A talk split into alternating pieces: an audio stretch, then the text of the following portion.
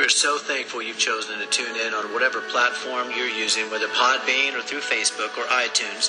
Whatever way you're listening, I just want to say thank you for joining in. We'd love to hear from you, so drop a comment to us or email us at thegrove267 at gmail.com. If you want to know more about us as a ministry, go to hisgrove.com, or you can also check us out on Facebook at Deeply Rooted Ministries in Canton, Texas. We believe God wants to use these messages to spread His truth to a needy world, but primarily a needy church, which needs the truth of the Word to resurrect among us so that heaven's army will be equipped to win souls and train them up in the Lord. Jesus said, if we know the truth, it will set us free. So help us to bring freedom to people's lives by sharing these messages in any way you can. Now to our podcast.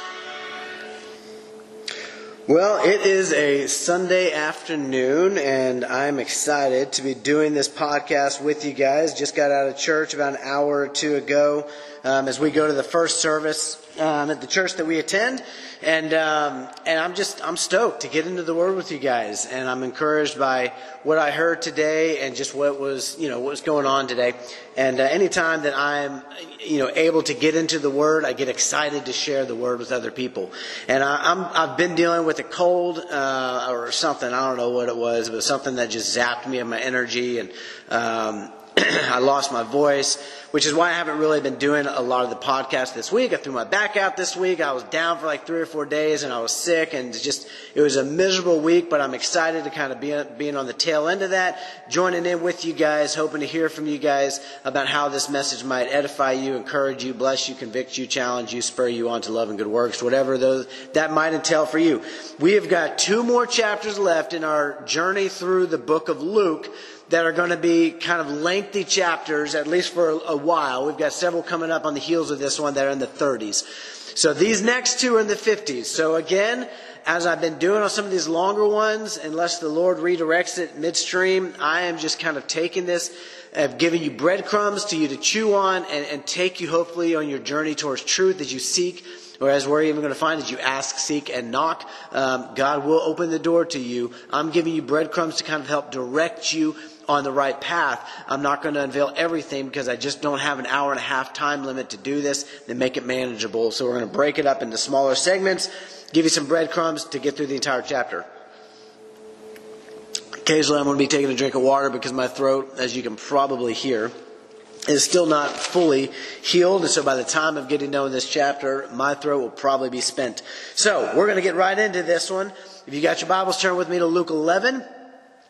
Verse 1 Now Jesus was praying in a certain place, and when he finished, one of his disciples said to him, Lord, teach us to pray as John taught his disciples. And I, I, I absolutely love this because here's the deal is they waited till he was done and I'm sure it's because of the respect, the reverence of, of, making sure that we wait, we acknowledge that that prayer, that individual prayer time Jesus was having with the Father was a, a reverential and, an awe-inspiring time. And it was such so for the disciples that they, they got done watching Jesus and listening to him pray, as they had probably done many times. And finally, they just came out and they just asked him, Lord, teach us to pray like that.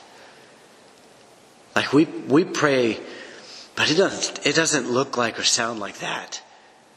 And I'm reminded of this guy named John Praying Hyde. That was a nickname that was given to him because the dude was always praying. Literally, uh, towards the end of his life, his heart shifted cavities in his chest. He went to the doctor, and the doctor was like, What have you been doing, man? You have been placing a burden on this heart that's literally caused it to shift in your chest, and you're going to have to stop it. And I'm paraphrasing the account, but essentially it went something like this John Praying Hyde looked at the guy, and he was like, I have that burden on my life through prayer.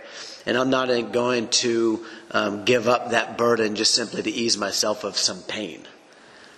This was a guy at revivals that while everybody else was out in the auditorium or the stage and, and they were, you know, out front and center, this was a guy that would, his whole job at revivals, they would bring him in solely to pray during these week long, two week long revivals where all he did was just pray. And there was this one moment, this one encounter in which this young Christian, who was pretty young in the faith, he, it was just him and John that were going in to go have a prayer time because somebody had come in for that revival and they said, "Hey, uh, we need people to pray." And that, those, John and this young guy were there. There's the only two that was there. So this John said, let's pray. So they go and he says, they spend like the first five minutes in silence. And he said it was kind of awkward because he's, he's like sitting there and he had heard of John's reputation. And he's just sitting there for like five minutes and nothing is being said. And he's starting to get kind of like, this is awkward. And then he said, just all of a sudden, something filled the room. I mean, it was just like this, this holy reverence of something. It filled the room. And John, kind of with a smirk on his face, he began to pray. And he said, It was, I have never felt, this is his own personal testimony, and I'm paraphrasing because I don't have the, the, account of it right in front of me. But he was like, I've never sensed the presence of God more in my life than I did in that moment when John Hyde began to pray. And I can see that with Jesus about how his disciples had probably heard him and watched him. And finally they just said, Jesus, teach us how to pray like that. He goes on, he says, and he said to them, when you pray, say. Now, this is going to not be a blueprint in the sense of verbatim word for word. It's not bad to say these things, but it, Jesus is giving them more of a blueprint because we've seen prayers in Acts chapter 4, various accounts in the New Testament that doesn't have any of this in it, but it's a blueprint. And I'm going to break that down for you in just a second. He says this Father, hallowed be your name. Your kingdom come. Give us each day our daily bread and forgive us of our sins, for we ourselves forgive everyone who is indebted to us. And lead us not to temptation. Now, you might be more familiar with the King James Version, the full version of it, which there's even a footnote here that says that some manuscripts don't include that, and where it says, um, Father, hallowed be your name, your kingdom come, your will be done on earth as is in heaven. Give us this day our daily bread, and forgive us of our trespasses as we forgive those who trespass against us. Lead us not to temptation, but deliver us from evil, for thine is the kingdom, the glory, and the power forever. Amen. Here's, here's the breakdown. One, it's giving acknowledgement to God as who He is. Hallowed be your name. May your name be kept holy among all the other names that are out there, all these other false gods that are out there, these lowercase g gods that are out. May your name, your name be kept holy and mighty and supreme. May you get everything that you deserve, for worthy is your name. It's giving God credit in the very beginning, giving God the glory that is due His name as they opening up. And, and I think this is kind of the blueprint Jesus is getting at. Don't don't just go just with your needs. I mean, recognize who you're talking to. And as Ecclesiastes talks on, where it says, you better make sure when you go to the throne of God, you better guard your words. You better make sure that your your words are few, right? The concept is, is when you go to God, He's not just some, you know, some friend that you're going to that you can just kind of unload all of your concerns and unload all your things as if he's just some equal to you. This is God Almighty. You go with reverence and a trembling fear even as to who he is. And you give the glory due his name because you understand who you're talking to. The next thing is you you you can make your request then known to him. As he, as he says, um, give us each day our daily bread. He says, God, just as Solomon prayed, I think it was in Proverbs chapter 5 or 6, I think, where he talked about it, uh, maybe it was 8, somewhere in Proverbs, it is written, as, as the author of Hebrews would say, um, where Solomon is just saying, Look, Lord, I'm asking you, please don't give me more than what I need, lest I forget about who you are, and you are my provision. And don't forget to give me my daily bread, lest I, I feel the need to go out and steal to provide for myself. And I paraphrased that. I, I butchered it probably even, but that's the, the premise of what he's stating.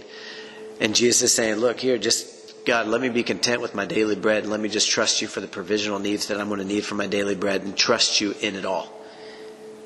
And he goes on and he says, look, and, and here's the deal. As we forgive, we'll be forgiven. Forgiveness and unforgiveness is a huge thing when it comes to answered prayers. If you've got bitterness or unforgiveness towards somebody, don't expect your prayers to be answered unless it's something to deal with that sin, that immediate sin, because until you deal with that, you won't have answered prayers. And you might think, well, that, that makes it seem like it's a work based thing, like it depends on me. Um, that's not what I'm saying. That's what the Word of God is saying. Like literally, Jesus is just saying this here, and I can give you other proof texts in 1 Peter chapter 4, I think it's in verse 7. Um, you can look in 1 Peter chapter 3 in verse 7, where he says, Husbands, honor your wives as the weaker vessels for the sake of your prayers. He says, if you're not honoring your wife, if you're not showing her that she has value to you as the helpmate that God has, has um, blessed you with in union, uh, then your prayers will be hindered. He talks about if you don't exercise self-control in 1 Peter chapter 4, your prayers are hindered. In John chapter 15, he says, if you're not honoring the church, God's beloved, the betrothed of Christ, if you're not honoring her as what she is worthy of honor, then you won't receive anything from God. If you're double minded, you won't receive anything from God. James chapter 1. So, yes, it is a work based thing. If you're not doing what you're supposed to be doing, God will um, hear your prayer, but He won't acknowledge your prayer. Nothing has changed from Second Chronicles 7 um, when He talks about it in verse 14 when he says if my people who are called by my name will humble themselves and pray and, and, and uh, turn from their wickedness turn from their sin he says then i will hear from heaven right there's a if and a then attached to prayer and don't think that your prayers will be answered i'm not saying you have to have everything figured out and that you got to be perfect before you can pray to god i'm not saying that at all what i am saying is that you need to be perfectly aligning yourself with his will there's a big difference between those two. And for your prayers to be acknowledged and answered before God, you got to make sure your life is in order. And that your aim and your heart is in order. So he goes on, he says, and lead us not temptation. Let me just say real quick, for one, this is a corporate prayer. This isn't just Jesus saying, hey, hey guys, here's how I pray. Father, hallowed be your name, your kingdom come. Give me each day my daily bread and forgive me my sins. For I, uh, for I forgive others who are indebted to me. No, everything is corporately. He says this is how you ought to pray as a body. And I think that that's a paramount observation that we need to recognize. One of the other things is, is that um, God will absolutely lead us into temptation. He himself will not tempt us, for it's impossible for God to be tempted with sin, and he himself tempts no one. God is not the one who tempts. He is not the tempter. But he will lead us into temptation, and that's proof in uh, Matthew chapter 4 and Luke chapter 4 when it says Jesus went to the wilderness called by the Spirit. The Spirit led him into the wilderness to be tempted. God will allow temptation into your life. The word even says that God tests the hearts of the righteous. How do you think he's going to do that? He's going to bring choice. And that's exactly what temptation is. And praise God that Jesus gave you the example of somebody who is made like us in every single way, Hebrews chapter 2 and 4 says, and that he was tempted in every way that we are, yet was without sin. He even suffered in this temptation. If Jesus, I had a guy t- tell me one time that it, Jesus actually couldn't have sinned. I was like, really? He couldn't have sinned? Then how was he tempted? How is he, how did he suffer in his temptation? Because if there was no actual temptation, as the Word of God says Jesus had, if there was no choice that was available to him one way or the other, good or evil, then how is it that he couldn't have sinned? Because the reality is, is that in Hebrews chapter 2 and 4, it says that he was tempted in every way like us, and he even suffered in his temptation. So how is it that he couldn't have sinned if he was tempted unto sin? Hopefully you're following me on that one. It's not going to be a main topic that I'm going to talk about, but I'm giving you a breadcrumb right there. We're going to keep going. And he said to them, Which of you who has a friend will go to him at midnight and say to him, Now this is still in conjunction with teaching them how to pray. Okay? And I think this is an invaluable lesson that we all need to learn. It's one of my favorite passages to go over in terms of prayer. He says, Who has a friend will go to him at midnight and say to him, Friend, lend me three loaves. For a friend of mine has arrived on a journey, and I have nothing to set before him. And he will answer from within, Do not bother me. The door is now shut, and my children are with me in bed. I cannot get up and give you anything. I tell you, though he will not get up and give him anything because he was his friend, yet because of his impudence, he will rise and give him whatever he needs. Now, that word for impudence is, is a word, um, anidea, I don't know how to say it, anadeia and it means I'm, I'm, sorry, a persistence uh, or importur- importunity is what the King James would use as. It means it's a persistence, it's a diligence, a steadfastness, a continuance in something. And it comes from a, a root word of it that means to have a reverence or a respect or even to be shamefaced. It's a realizing or recognition that you don't have what you need to give to your friend. It's not in your pockets, as Eric Ludy would say. You don't have it. And yet the theme of this whole thing is, is that you have access to it. You don't have it in of your own strength and power and ability. But what your friend needs, those three loaves that you don't have, the master does. The master has it. And so you realizing in your humility that I don't have what this person needs, but I know the one who does. And I'm going to knock on his door and ask him and seek it out until he answers me on behalf of my friend. So that my friend can be satisfied. It's called intercessory prayer. Let's keep going and see what he says. It says, And I tell you, ask and it will be given you. Seek and you will find. Knock and it will be opened to you. For everyone who asks receives, and the one who seeks finds, and the one who knocks it will be opened. Let me just ask you real quick how many times have you felt like you've maybe knocked on that door? Or you've sought after something in prayer, or you've asked God for something and it just didn't happen right away? And you felt like God failed you. I, I, I can acknowledge I feel like I've been there sometimes. But this isn't a random just ask him one time, seek it, knock on it once. And this is all three of these are verbs that require persistence because he said, because of his persistence, he will rise and give him what he needs. You see, uh, when Elijah went down on his knees to pray, back with Ahab, and uh, it hadn't rained in Israel for three and a half years. And it got time where um, Elijah said that it's going to rain, so he gets down, he starts praying, and he gets down on his knees, and and this righteous man, he prays, and he asks his servant after praying to go and to go check the the skyline to see if there's rain coming. Servant comes back, says, "No, no, master, there's nothing." He says, "Okay, let me do it again." He prays seven times. He prays fervently to the Lord, and each time asks for his servant to go check the skyline for rain. And finally, on that seventh time, he sees this cloud the size of a man's hand off in the distance. And he says, You better go tell Ahab to take shelter because it's coming. And he stands up and he runs and they go into a cave. They take shelter because the storm was come after three and a half years. And Elijah didn't just pray one time. It took him seven times for God to acknowledge him. This was a righteous man. This was somebody who was a prophet of the Lord. And he prays, and finally the rain comes. I want to just ask, how many times have you guys prayed for something and it didn't happen? Let me just say, oftentimes it's the moment we give up that things were about to change. And it's God's um, training us to not give up and to stay persistent and asking and seeking and knocking, which are all verbs. They're all things that we have to continually do. Then listen what he goes on to say, because he's going to show us exactly what it is that people who come to us need. It's not money. It's not, uh, I mean, those are physical um, things that can be provided for people sometimes, you know as a way to witness to the gospel as Jesus provided bread for people. He provided, you know, fish and bread and he turned water into wine and he healed people. He, um, you know, cast out demons out of people. I mean, did all kinds of physical types things. But I want you to know the source of what all those things are, of every good gift that comes from God is given to us through a medium between us and the Father. And listen to what he says.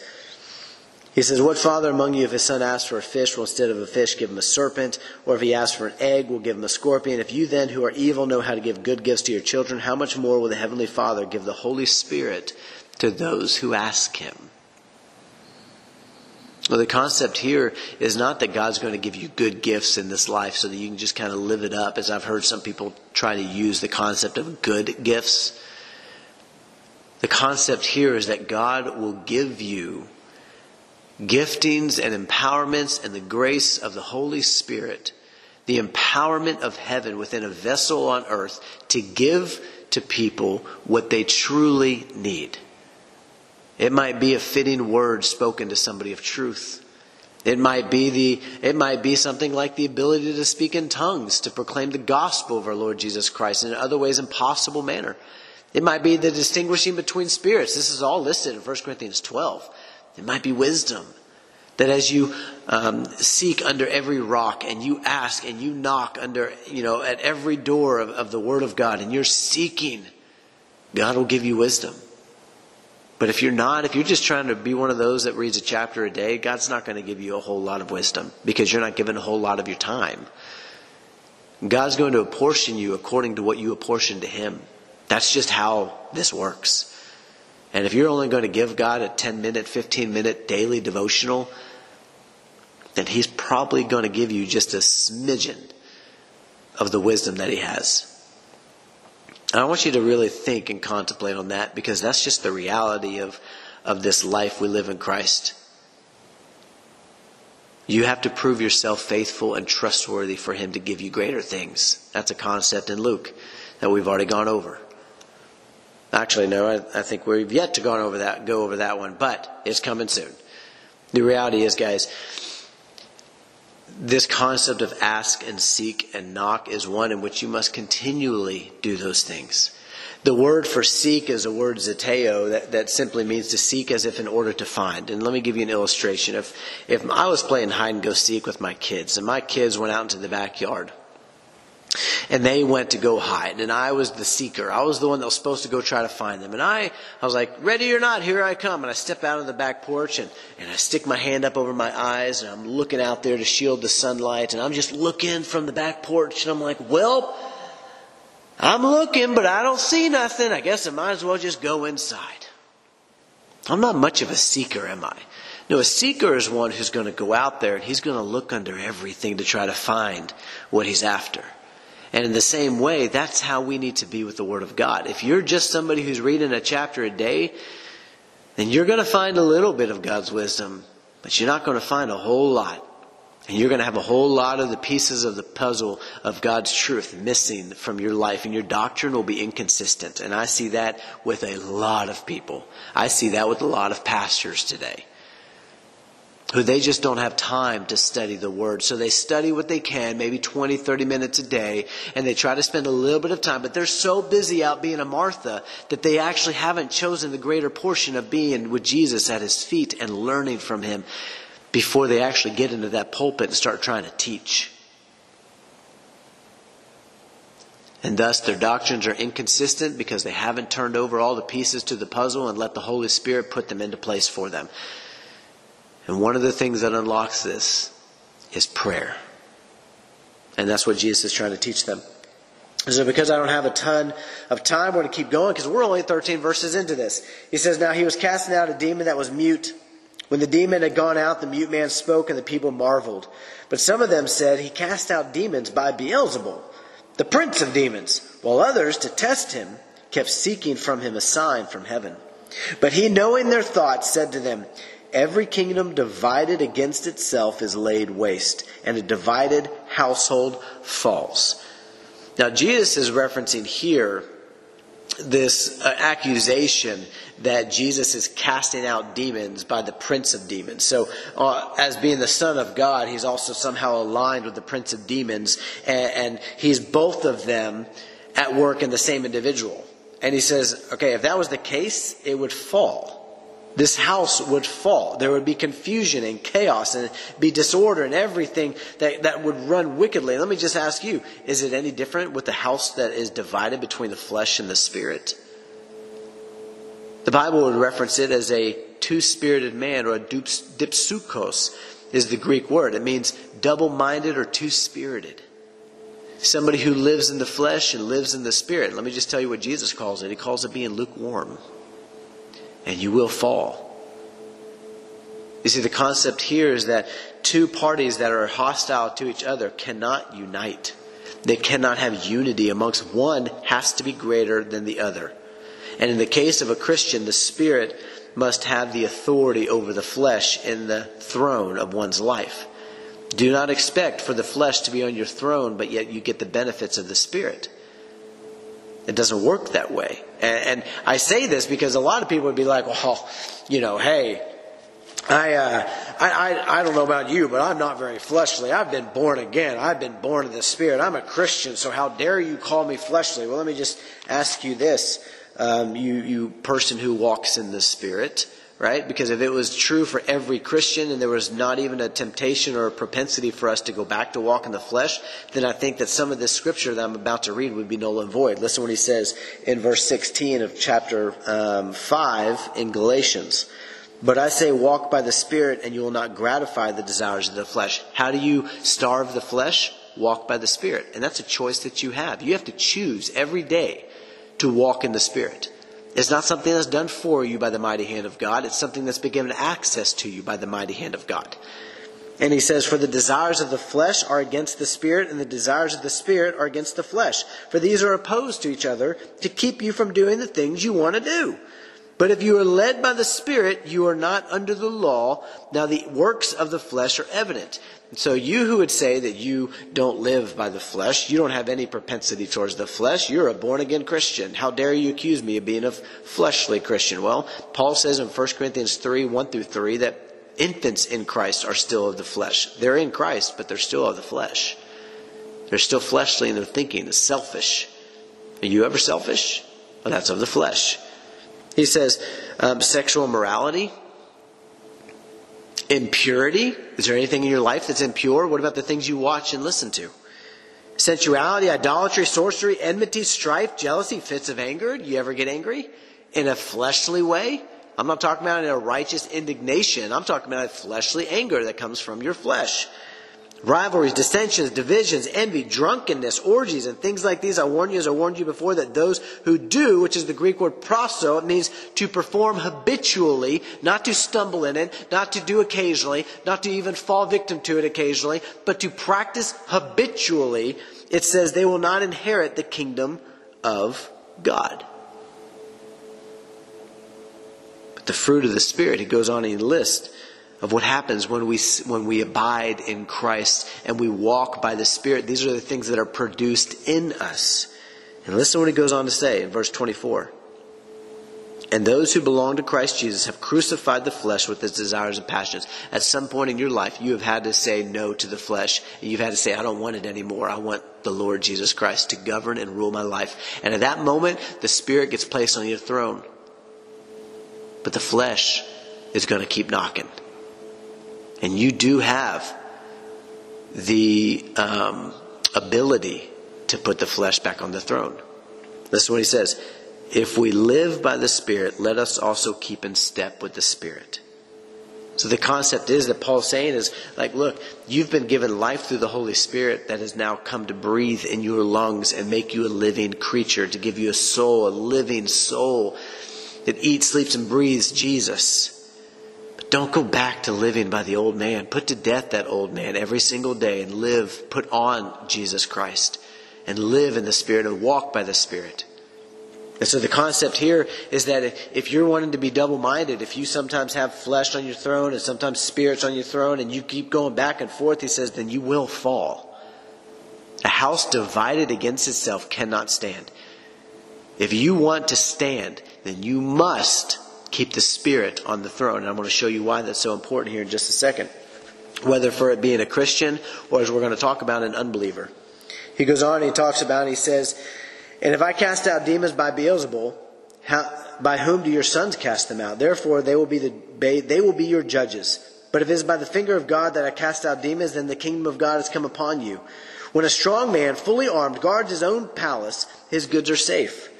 But when one stronger than he attacks him and overcomes him, he takes away his armor in which he trusted and divides his spoil. Whoever is not with me is against me, and whoever does not gather with me scatters. The concept here is something I have heard referenced as the rule of the strong man. Okay, this rule of the strong man is, is simply this whatever sits on the throne of your life runs your life. It's not super complex. But here's the deal. I was just talking about this concept with my kids the other day. When Jesus or the Spirit of God sits on the throne of your life, what is stronger than Him? Anything on this earth, anything under heaven? Is there anything that is stronger than? No, there's not. Satan himself cannot overthrow what Jesus sits on the throne of. The demons do not have authority over Jesus. So if Jesus is Lord of Lords and King of Kings, and He sits on the throne of your life, governing everything that you do, then Satan can't touch you. You're safe. Your palace is good. But if you choose to sit on the throne of your life, and pay attention to me, Christian, because this is dealing with you. If you choose to say, ah, I hear what the Word of God is telling me I need to do, but I want to do my own thing. I don't really want to do what He says I need to do. Yeah, I see that. Um, let me just tell you, you're not safe. Satan will mess with you when you're on the throne of your own life, when you govern your choices, your actions, and your life. Satan has free rein to mess with you under God's supervision. Now you might think, well, that, that's not what I learned in Sunday school when I was nine. Well, I'm telling you, this is what the Word of God teaches. Because the reality is, is that when you choose to walk in disobedience to God's Word, He has to discipline you. He has to show you who's boss and who's master and show you that it's not worth it whenever you are on that throne. Just as Hebrews talks about when he says that every son whom he receives, he disciplines. He says if you're not disciplined by the Lord, then you're an illegitimate child. You're not really his. When you step out of line and you do the wrong thing, he has to discipline you. What is his rod of discipline oftentimes? It's letting Satan have his way with you a little bit. And you don't believe me? I'm just going to encourage you to study the word because it's truth.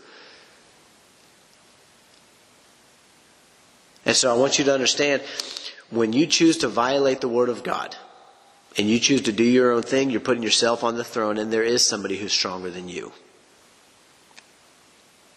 But if you let Jesus rule your throne and you govern your life according to His Word, Satan doesn't touch you. He might come after you, he might form weapons against you, he might oppress you, but there's nothing that he can do to steal, kill, and destroy anything that is of yours through Christ. So keep Jesus on the throne of your life and you don't have to worry about anything. Let's keep going.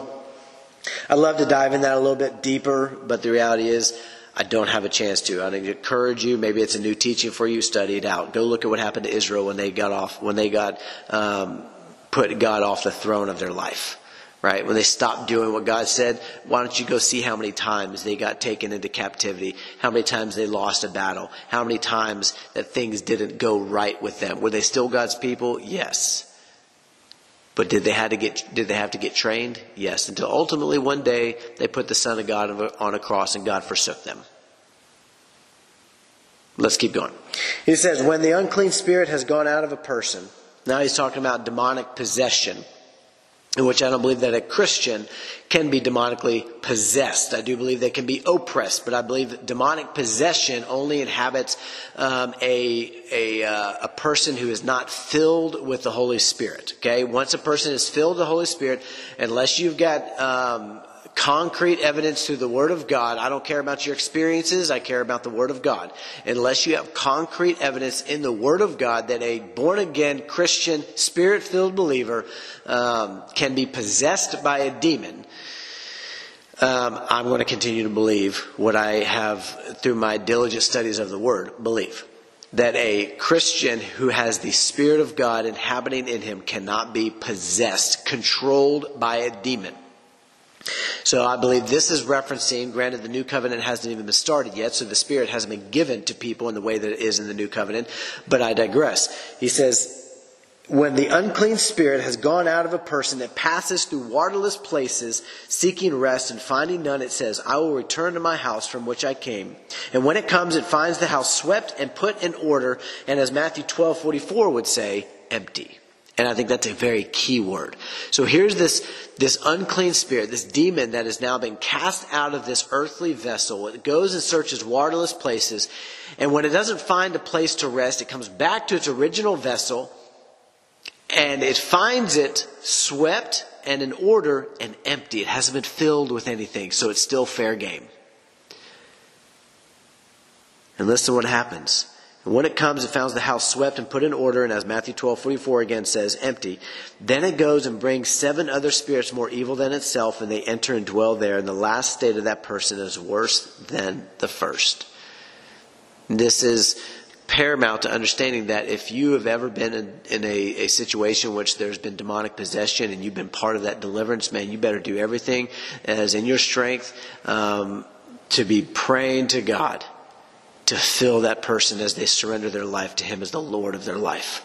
It's not enough for somebody to say, Jesus, fill me, as if they want to have a get out of jail free card. It's not enough for somebody to say, Jesus, be my Savior, I let you into my heart, as if that was all that it was. No, they need to surrender their life to the governing authority of Jesus Christ over their life. That is the only way to be filled with the Holy Spirit, as Romans 10 and Ephesians 1 talk about. If you are in a deliverance ministry, or if you ever been part of that, you better darn well make sure that you are praying to God and you are talking truth to that person to say, you need to fill your soul with the Holy Spirit. And here's the only possible way to do that. Surrender your life to Him as Lord. And you'll be filled with the Holy Spirit. That's the only way. I talked about it recently on a podcast, or maybe it was with my kids, about a deliverance um, that I was a part of, in which the guy kept saying, Fill me, fill me, Jesus, fill me. But there was no surrender to him as Lord. Even the next day, we were having a men's meeting that morning, and a situation came up with his work that wasn't necessarily a, dire thing. It could have been put off for a couple hours and he could have attended the meeting. Instead, he called me and he said, Hey, I'm not going to be able to go to the meeting to do a Bible study and pray with you guys. Um, I, I got to take care of work. I was like, well, what's the issue? And he told me what the issue was. I was like, that can't wait. And he's like, well, I mean, it could, but I'm not going to. I was like, well, then you didn't give your life to Jesus and he didn't fill you. And I'm just telling you right now, this is what I told him. I'm warning you, your life will get worse. And he blew it off. I said, "You're you're you're really going to, to after what God did for you last night. This is how you're going to repay Him." And he said, "I, you know, I'll talk to you later, Dwight." And I was like, "Okay." Well, sure enough, over the last three or four years, his life has done nothing but get worse. And I've had to kind of wipe my hands of it. The point is, is that Jesus isn't joking around when it comes to this. It will happen, and I've seen it happen. He goes on, he says, And he said these things. A woman in the crowd raised her voice and said to him, Blessed is the womb that bore you and the breasts at which you nursed. We all know who that is. That would be Mary, his mother, right? And she's just trying to, to say, Hey, man, how great of a woman it was that got to, um, to, to birth you and to nurse you. I mean, that's what a privilege. The Son of God. Let's give credit to your mom who did all these things and raised you up. That, that's, that's cool right? And Jesus doesn't seem to acknowledge that. He says this, but he said, Blessed rather are those who hear the word of God and keep it. Now, that, that almost seems kind of a slight to Mary. And I don't think that he's insulting Mary. But I do think that he's putting things into perspective for us. You know, if you know anything about Catholicism, or maybe you are Catholic the typical belief is that Mary is is uh, she's pretty high up there in the Catholic faith, the Catholic denomination. And I would even say that's an idolatrous viewpoint of who Mary is. I can show you quotes by popes. I can show you quotes by bishops. I can show you quotes by people all throughout the, um, the, you know, the last thousand years of saints and popes and bishops who have all stated things such as, basically paraphrased in this manner. Jesus is great, but you ain't getting into heaven unless you're coming through Mary. And what people don't realize is that every pagan religion that's ever been out there since the institution of Nimrod in the very beginning with his Taurus or Isis, um, who is the female goddess, and Nimrod, her son, um, every pagan denomination or religion in every form has always had a female goddess with a male child, a male infant. You'll find statues all throughout. They've all been through all time. Different names, but the same same song and dance. And you're going to find the same thing um, with what Constantine did in the early 300s, in which he combined Christianity and paganism, Roman mythology. He combined the two to form Roman Catholicism. Catholics were not the first church. Okay? I don't know who lied to you, but that's not how it was. You can go do your research and you're going to find it. And this is not a slight to Catholics, it's a slight to Catholicism. I believe there are many Catholics who are actually Christians. They're just duped into believing things that are not actually Christian. Same as Baptists, same as Pentecostals. There's things that are out there in which I believe there's Christians in, in many of those denominations that claim Christ as Lord. but there's things that they believe that are wrong. That don't go in line with the Word of God, but go in line solely with traditions that are passed down because of a misunderstanding of the text or a reinventing of the text, which is what much of Catholicism is when you come down to things such as the Eucharist and you things such as infant baptism and purgatory and indulgences and all those things are all reinventions of something that has no founding in the Word of God on many of it. But here I want you to understand something real quick. Mary is not the focus. And Jesus is, is seeing this woman saying, Mary is the focus. Blessed is the womb that bore you, the breast that nursed you. Hail Mary, full of grace. Blessed is thou womb. Blessed are you amongst women. And Jesus says, No, no, no, no, no, no. Rather, blessed are those who hear the word of God and keep it. Mary is not the focus. God is. And as soon as you get that mixed up, you ventured into idolatry and you're no longer walking in something that is pleasing to God. So again, let me make this very clear. I do believe that within Catholicism, that there are Christians, people who love Jesus, but they're deceived into many things that actually go against Christ. So Catholics aren't the enemy. Catholicism is. And I'll go toe to toe with anyone who wants to say otherwise. Because while there's some good things that happen, I've done my research on it and I know that there's a lot of things that are just blatant idolatry. For one, understanding or thinking that Mary was the Immaculate Conception, as I've talked to many Catholics about, in which they say Jesus couldn't been couldn't have come into this world with original sin, so therefore the vessel that brings him in had to be sinless. Well, let me just tell you, Mary calls Jesus her Savior. Well, why would she need to call Jesus her personal Savior if she didn't need saving from sin like everybody else? And the Word of God says, all have sinned and fallen short of the glory of God. And that would include Mary.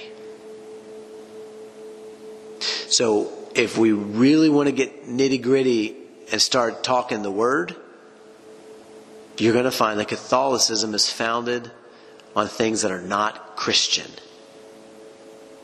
But again, that's not to say there aren't Christians within Catholicism.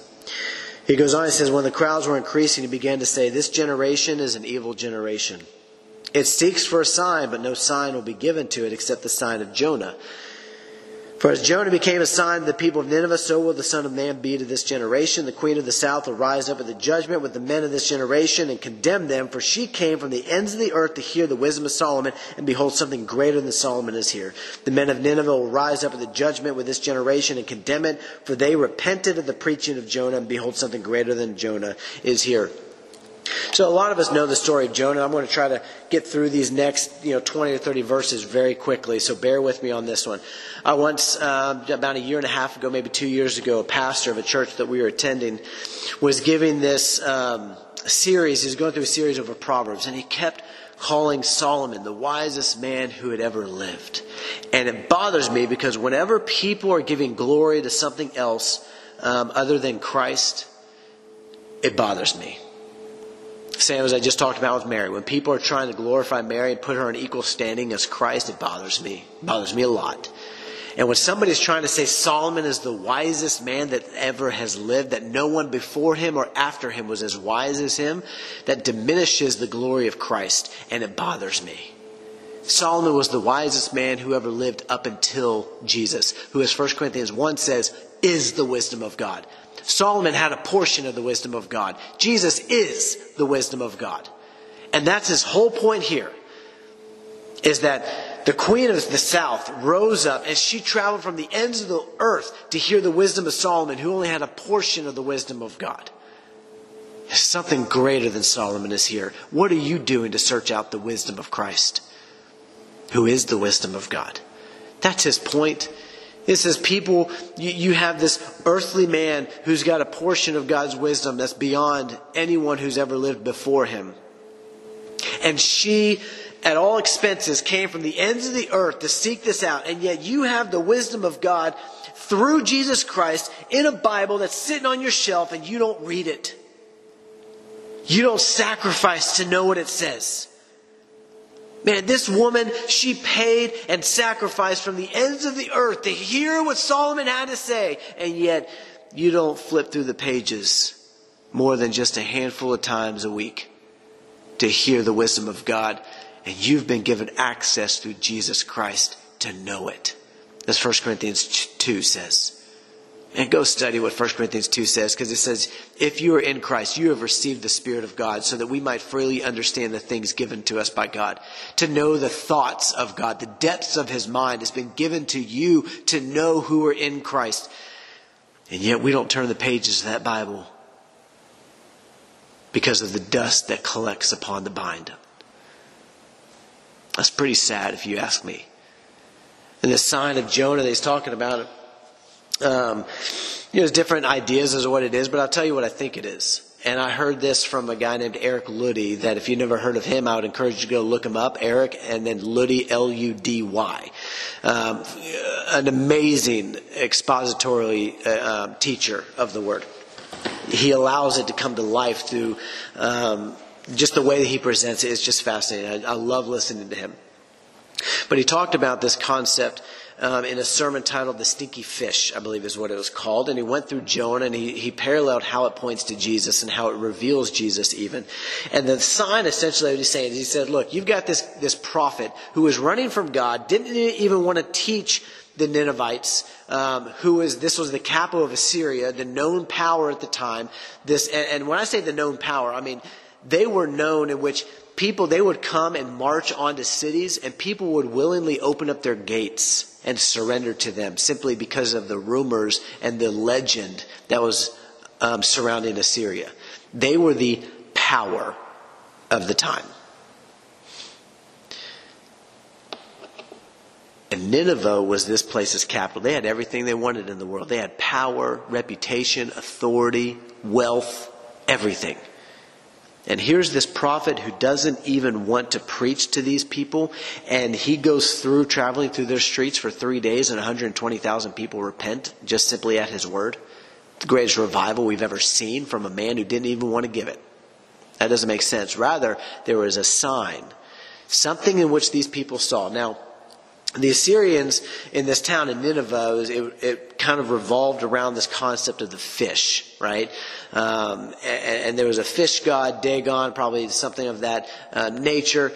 And Eric Ludy was proposing, he says, I'm not saying this is what it was, but I'm proposing that there was probably some sort of a creature in their, in their waters.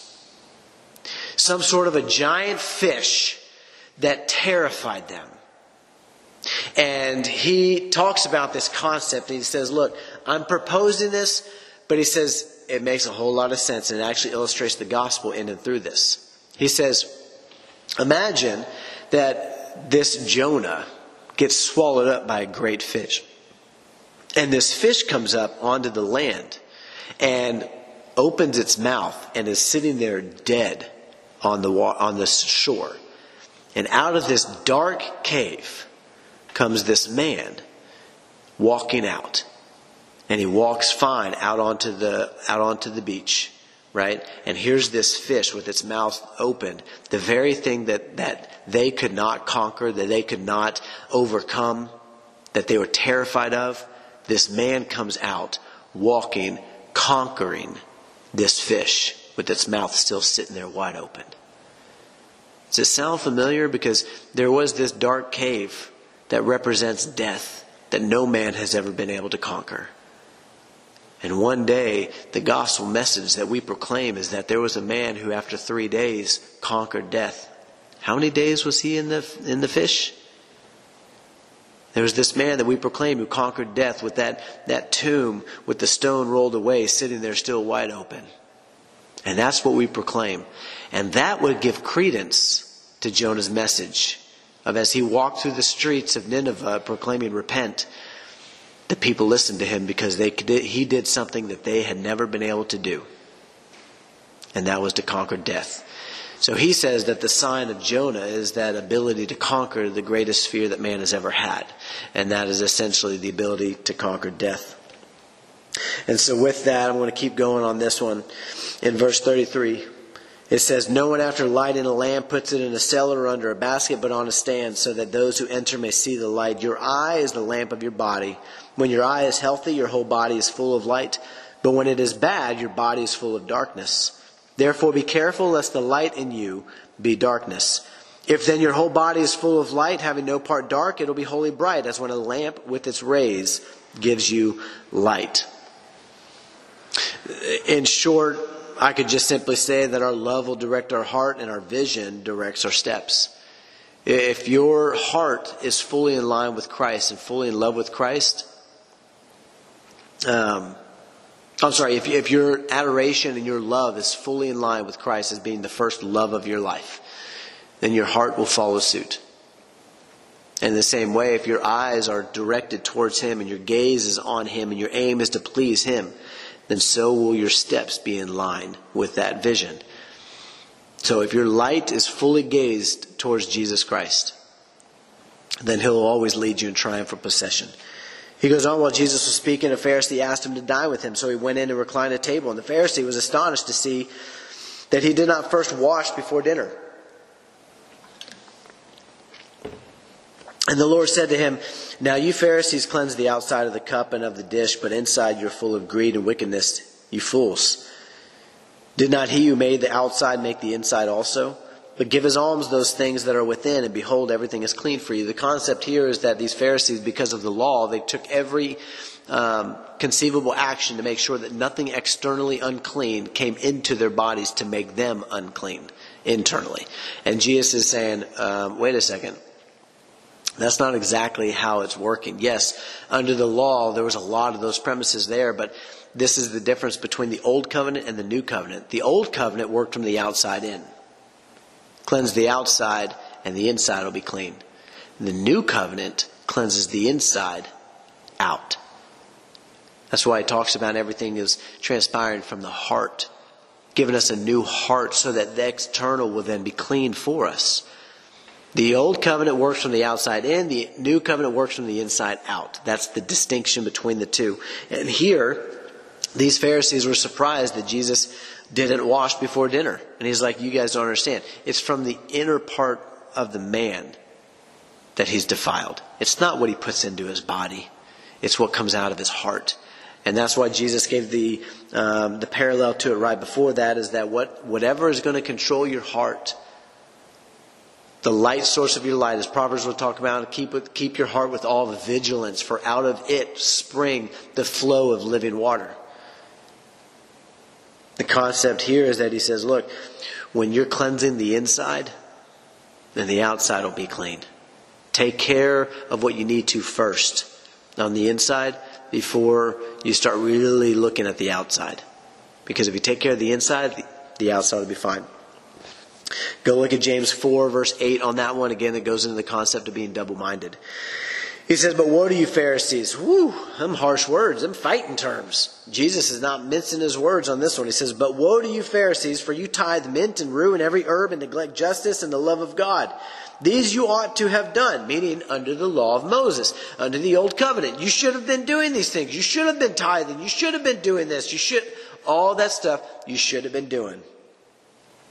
He says, without neglecting the others. Woe to you, Pharisees, for you love the best seat in the synagogues and greetings in the marketplaces. Woe to you, for you are like unmarked graves, and people walk over them without knowing it. Meaning, these unmarked graves, it's a death trap, and they don't even realize it's there because it's unmarked. It's, nobody knows it's there. There's no landmark for us to be able to see it. We're just walking over their grave, and it's a death trap. And these Pharisees are leading people into it. One of the lawyers answered him, Teacher, in saying these things, you insult us also. These, were, these weren't lawyers who knew the, the Roman law. These were lawyers who knew the law of Moses. That was their job, was to know it inside and out. And these lawyers were not representatives of criminals to take them to court and, you know, have the prosecuting attorney and the defense attorney. These were people who were the lawyers, meaning they understood the law of Moses. And they say, Jesus, you, you're insulting us also with what you're saying. Jesus wasn't afraid to insult people with truth. Are you? You think it's unloving? Well, let me just tell you, Jesus was perfect love in the flesh. He never sinned. So anything that he said, you can know came from a place of love.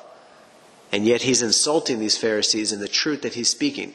Don't ever let anybody seem to tell you that if, um, if you're not being kind to somebody, that you're not being loving. Sometimes the kindest thing you can say to somebody is the truth that's going to hurt.